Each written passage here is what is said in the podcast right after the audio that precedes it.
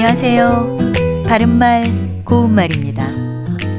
다른 사람은 알아듣기도 어려울 정도로 혼자 작은 소리로 이러쿵저러쿵 이야기하는 사람들의 모습.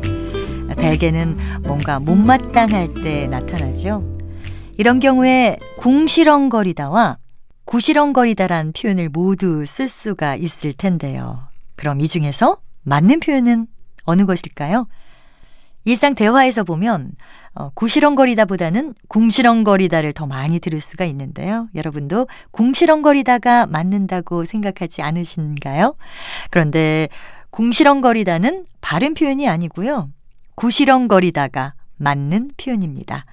구시렁거리다는 못마땅하여 군소리를 듣기 싫도록 자꾸 하다란 뜻의 동사인데요.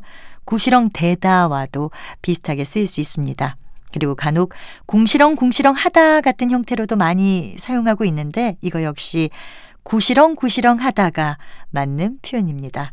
구시렁을 두 번 반복해서 구시렁 구시렁이라고 하면 못마땅하여 군소리를 듣기 싫도록 자꾸 하는 모양을 가리키는 부사가 됩니다. 그래서 나지막한 소리로 구시렁구시렁 중얼거린다 이런 표현을 쓸 수 있습니다.